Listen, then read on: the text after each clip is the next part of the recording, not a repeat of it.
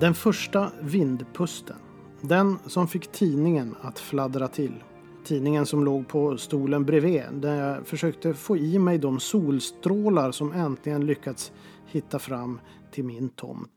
Just denna söndag förmiddag. Jag hade precis tagit väl av Aston Villa genom att nästan som en ceremoni lyssna igenom avskedsavsnittet i podden. Sen tog vinden tag i tidningen igen. Ett ljud, ett fladder får man väl säga, som ändå binder ihop minnen. Just det tidningsfladdret är nog någonting som alltid har funnits under hela min uppväxt fram till eh, min, mitt vuxenliv. Och det kan man tolka till många olika minnen. Till exempel knattret från skrivmaskinens tangenter när jag skrev manus till mina hemmagjorda tidningar vars enda prenumeranter var mor och far. Då satt jag ute hos mormor och morfar och skrev på deras gård. Idag sitter jag ute på min egen gård, men kanske med en laptop eller snarare en padda. Eller telefonen som ringde inifrån mormor och morfars hus och vars ljud tog sig genom suset från trädens såväl som tidningens blad. Det var då. Istället för idag. Då mobilen hela tiden tar emot och gör en uppmärksam på en strid ström av information som man bara måste ta del av och sedan spinna vidare på i sociala medier. Med efterföljande stress att inte hinna lägga upp tillräckligt mycket. Syns man inte, finns man inte. Och i Aston Villas fall, är man inte i Premier League så finns man inte för att få tillgång till de stora pengarna som strös över ligan. Morfars röda och välvårdade Saab V4 som stod och glänste på uppfarten när jag satt och läste på gården. Till skillnad mot min koloss till bil, i jämförelse i alla fall, vilken står under en carport och skriker ut sin besvikelse över att jag aldrig polerar den eller ens behandlar den på ett värdigt sätt. Ungefär som Randy Lerner behandlat sitt Aston Villa. Så skulle morfar aldrig ha gjort. Men en sak är densamma. Ljudet och synen av en tidning som kämpar mot vinden. Den bär med sig minnen. Aston Villa var också en sådan konstant i livet så länge jag följde högsta divisionen. Nu är de inte det längre och några idéer om nästa podd kändes där och då i söndags långt borta med vinden, om jag får säga så. Dessutom en kommande vecka präglad av långhelg, vilket alltid gör deadline kortare samt vetskapen om att jag ännu inte börjat på historieartikeln om Sovjets fotbollslandslag under 60-talet för emguide.se. Alltid en viss uppförsbacke att sätta igång med dessa historiska dokument, särskilt om öststatslagen, där jag inte har samma kunskap och tillgång till bra och snabbtillgängligt researchmaterial. Men som vanligt vet jag ju att det blir en härlig tur i historien om jag väl börjar. Och i vilken man kommer att komma ur med nya kunskaper och faktiskt en hel del inspiration. Men just där och då, till ljudet av en fladdrande tidning, som så många gånger förr i mitt liv, så hade jag idétorka. Och så kändes det faktiskt i söndags. Men så kom måndag. Kvällen som skulle avgöra innehållet i veckans podd. Spurs imponerade och gick upp i en 2-0-ledning i matchen mot Chelsea. Jag går till bokhyllan och plockar fram den legendariske Tottenham-managern Bill Nicholsons biografi. En bok jag läst säkert två gånger. Plockar även ned Steve Permans biografi. Det är dags nu. Nu ska det vältras i Spurs historia. Den gamle managern Arthur Rowe som tog laget direkt från tvåan till ligatiteln 1951 med en förlaga till totalfotbollen. Push and run kallades det för. Något som en senare manager vid namn Bill Nicholson utvecklade på 60 och 70-talet då Spurs kanske var det mest eleganta och sofistikerade laget av alla. För att inte tala om 80-talet med alla stjärnor och glamour. Ja, det där Spurs som vi alla lärt oss beundra men som inte har en ligaseger sedan Nicholsons 1961. Ja, faktiskt bara två totalt sett. Och så reducerar Chelsea, men jag tänker nog att eh, Spurs fixar nog ändå tre poäng. Så jag kan ha en vecka med Tottenham på eh, både Old School Fotboll och eh, i podden. Och så kan man då vänta med att hylla Leicester veckan efter, efter att man har säkrat titeln mot Everton nu på lördag. Men då kommer den där bilden från söndagens idétorka upp igen. När vinden tog tag i kvällstidningen på gården hemma hos mormor och morfar medan jag satt och knåpade ihop artiklar om Tottenham på en skrivmaskin, för det gjorde jag redan då. Läget var då som nu, välspelande med fantastiska lirare, men kunde inte knyta ihop ligasäcken. Nu är de ändå betydligt närmare än vad jag kan minnas att de någonsin har varit. Och chansen finns fortfarande. Ljudet och synen av den fladdrande tidningen tar mig tillbaka och har nu övergått från Aston Villas sorg till Tottenhams hopp.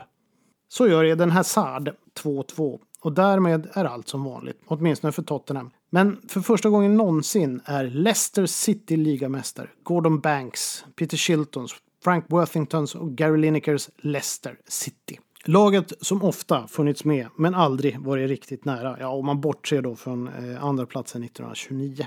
Aldrig sett som en seriös kandidat till ligatiteln. Det Leicester är nu ligamästare.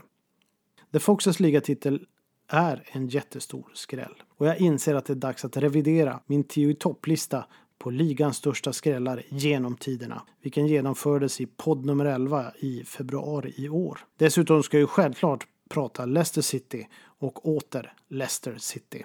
Inte Tottenham, det får vänta till nästa vecka. Ett Wardy Party eller Dilliding Dillidong. Jag heter Per Malmqvist Stolt och ni lyssnar på Old School Football podcast nummer 21 och idag hyllar vi The Foxes. Men först veckans match.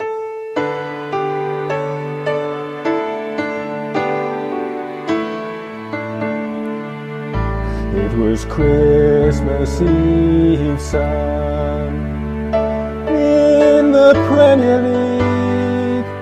All Leicester fans agree, won't see another one. And then the great escape, we turned it all around, sent Holland Burnley down and Queen's Park Rangers too. One fan put five quid on, came in a grand to one. I've got a feeling this season's for the Blues. We're top at Christmas. We love you, Claudio and the way you tinker so to make our dreams come true.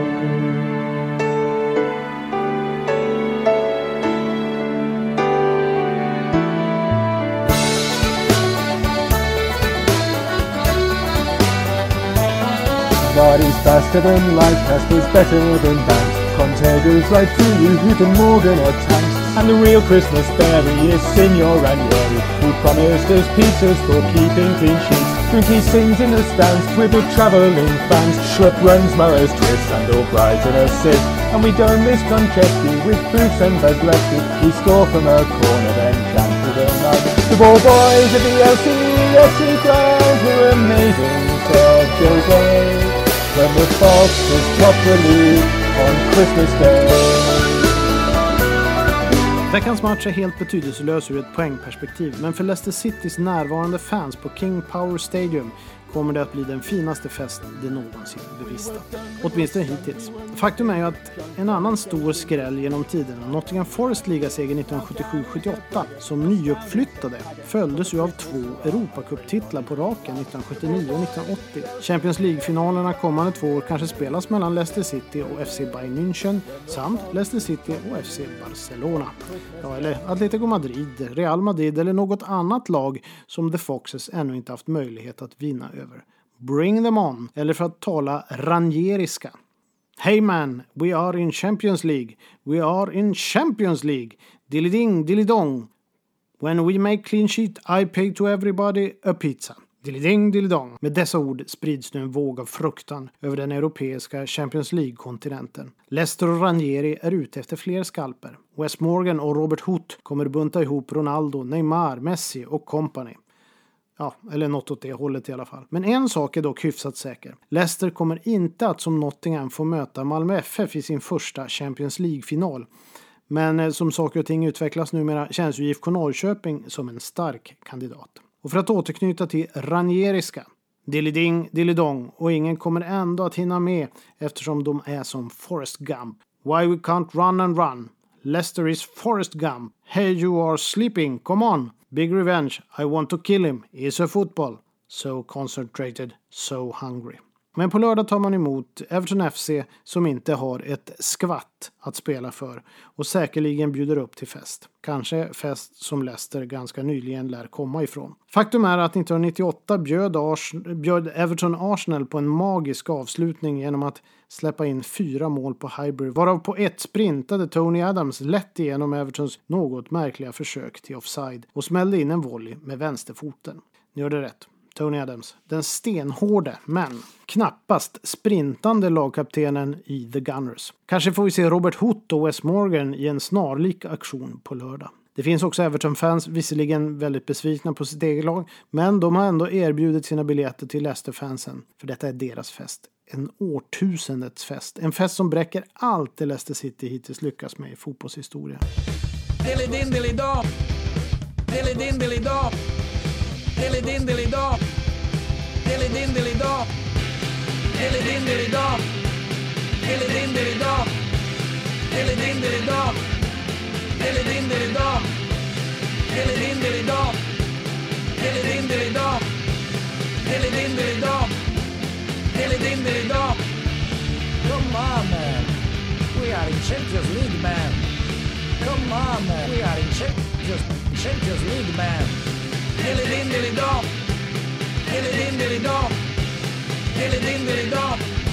Leicester City är lite av en dold storhet, ungefär som en vattenbärande mittfältare som alltid finns med men aldrig tar rubrikerna. Förutom nu då. Faktum är att laget har bara varit nere i ligasystemets tredje division under en säsong, 2008-2009. Hela 46 säsonger i högsta divisionen och 62 i andra divisionen samt en i tredje division, divisionen då, onekligen. Och det är ju ett stabilt facit. Lägg där till att Leicester delar förstaplatsen avseende segrar i andra divisionen eh, där man har hela sju stycken och den delar man med, med några andra lag. Laget bildades som Leicester Fosse 1884 och levde inledningsvis en något nomadisk tillvaro till dess att Filbert Street, denna underbara arena, blev deras hem 1891. En arena som tjänat klubben i 111 år till dess att man intog Walkers Stadium, först döpt till Filbert Way. Och det här skedde 2002. Eh, numera heter också arenan King Power Stadium efter de nya ägarnas önskemål. Redan 1919 byttes Fosse mot eh, City då Leicester fått stadsprivilegier och den gamla ledningen hamnat i ekonomiska trångmål. Och 1928-29 hamnade laget två i högsta divisionen vilket fortfarande, ja, typ till nyss då, är den mest framskjutna placeringen genom tiderna för Leicester City. Men det är å andra sidan betydligt mer än de flesta andra lag mäktat med. Två perioder utmärker sig av eh, avseende framgångar på den allra högsta nivån. På 60-talet var laget att räkna med och aspirerade på topplaceringar. Dessutom eh, lyckades man med konststycket att nå tre FA-cupfinaler, två ligacupfinaler, varav ligacupfinalen 1964 slutade i ett efterlängtat pokallyft. Det första någonsin. Runt millennieskiftet togs ytterligare två ligacuptitlar 1997 och 2000 samt en finalplats 1999. Stora spelare har passerat genom åren, inte minst Englands bästa målvakt genom tiderna, Gordon Banks. När England tog VM-guld 1966 med Banks som en av nyckelspelarna var han fortfarande Leicester-spelare. Faktum är att han var The Foxes trogen under perioden 1957 till 1967 innan han flyttade till Stoke City. Han avlöstes av Englands kanske näst bästa målvakt genom tiderna, Peter Shilton, som började som lärling 1963 och flyttade vidare till, jo just det, Stoke City 1974. Och vem minns inte anfallspar Gary Lineker och Alan Smith på 80-talet? Lineker avancerade som lärling och 1981-82 gjorde han 19 mål som förbättrades påföljande säsong med 26 mål och avancemang till högsta divisionen. Han skulle bli kvar ytterligare i två säsonger och målskörden fortsatte med 22 mål 83-84, hela 29 mål 84-85. Lineker drog sedan vidare till Everton och vann skytteligan i både engelska ligan och i VM. 1986 blev också Player of the Year. Och resten är historia. Han fortsatte i Barcelona och Tottenham och eh, tog eh, även en FA-cup med Tottenham. Alan Smith var inte mycket sämre med 14 mål 82-83, 16 mål 83-84, 15 mål 84-85 och 19 mål 85-86 samt 20 mål 86-87. Smith fick därefter en framgångstid i Arsenal då han var en av nyckelspelarna i George Grahams guldera. Tiden runt decennieskiftet präglades av managern Martin O'Neill som skapade ett svårslaget lag där alla arbetade stenhårt och ingen Inget lag kunde någonsin känna sig säker när det begav sig ut på plan mot The Foxes. Bland annat gjorde svensken Pontus Kåmark en kanonmatch i backlinjen när Leicester tog hem ligacupen 1997 mot ett stjärnspäckat Middlesbrough där svensken plockade bort brassen Juninho helt och hållet. Stökiga år följde efter att O'Neill i juni 2000 lämnat för Celtic i Skottland. Faktum är att nyligen utnämnde managern Claudio Ranieri är den 30 trettonde i raden som passerat eh, sedan sommaren 2000. Nigel Pearson är undantaget med sina två sessioner 2008 till 2010 samt 2011 till 2015. Under 2010 såldes klubben till Thailands konsortium ledd av ägarfamiljen till King Power Group. I samband med detta värvades också Sven-Göran Eriksson som manager, men det blev en ganska så kort historia då han endast lyckades med fem vinster på 13 matcher. Nigel Pearson klev åter in som en nygammal manager och blev också den som tog eh, Leicester upp från the Championship till Premier League. Thailändska ägaren och Pearson drog dock inte jämnt och en rad skandaler ledde till slut fram till en ohållbar situation under sommaren. Därav värvningen av rutinerade Claudio Ranieri. En italienare vars temperament är av det mer erfarna och lugna slaget i jämförelse med Nigel Pearson. Och nu är Leicester City ligasegrare. Dilliding, dillidong.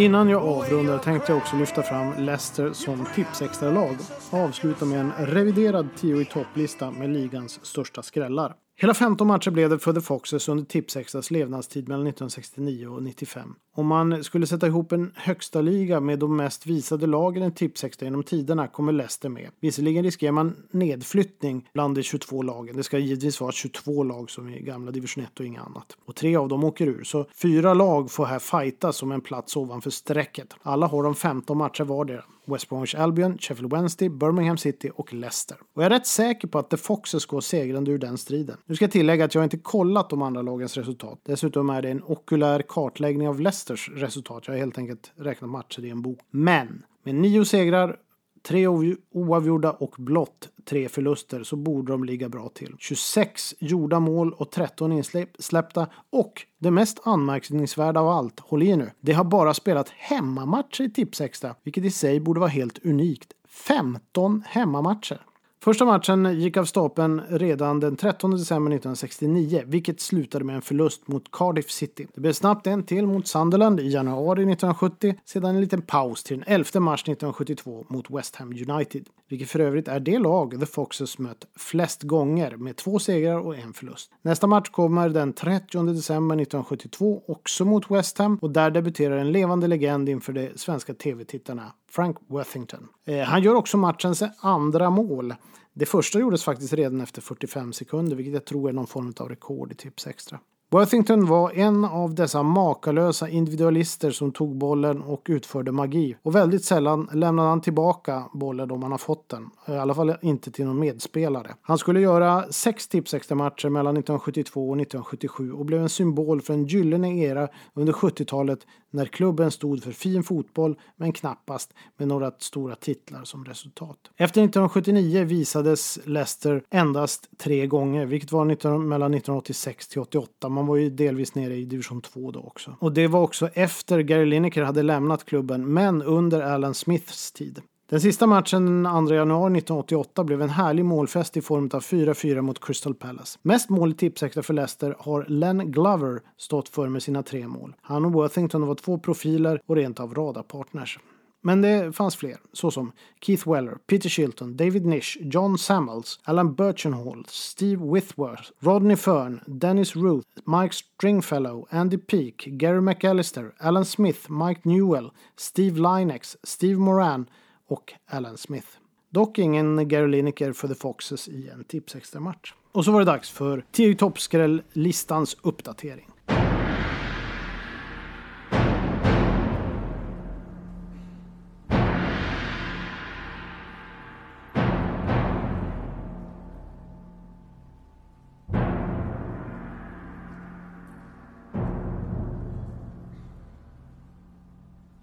Everton, vilka tog sig direkt från vinst i tvåan till ligaseger i högsta divisionen 1932 och åker ur listan. Och eftersom det är en historisk lista så är det också för evigt. Lite sorgligt, men i ärlighetens namn var det ett gränsfall då laget egentligen var för bra för tvåan med en legend som Dixie Dean i laget. Men här kommer listan. På tionde plats Blackburn Rovers, ligasegrare 1995.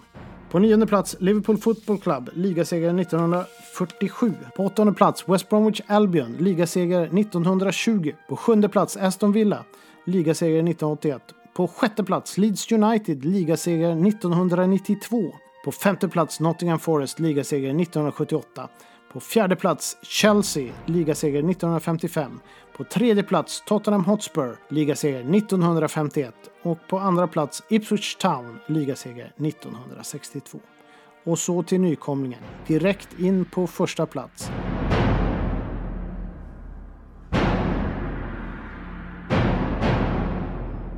Etta, Leicester City, ligamästare 2016. För mer info om listan och dess bevekelsegrunder hänvisar jag till podd nummer 11 där det nördas in rätt mycket i epoker och skrällar sedan ligastarten 1888. Men onekligen eh, upplever vi nu den första riktigt stora historiska tilldragelsen i Old School Football Podcast. Snart 21 avsnitt långa historia. En ny skrällmästare på tronen. Därmed degraderas Sir Ralph Ramseys Ipswich från 1962. Stort.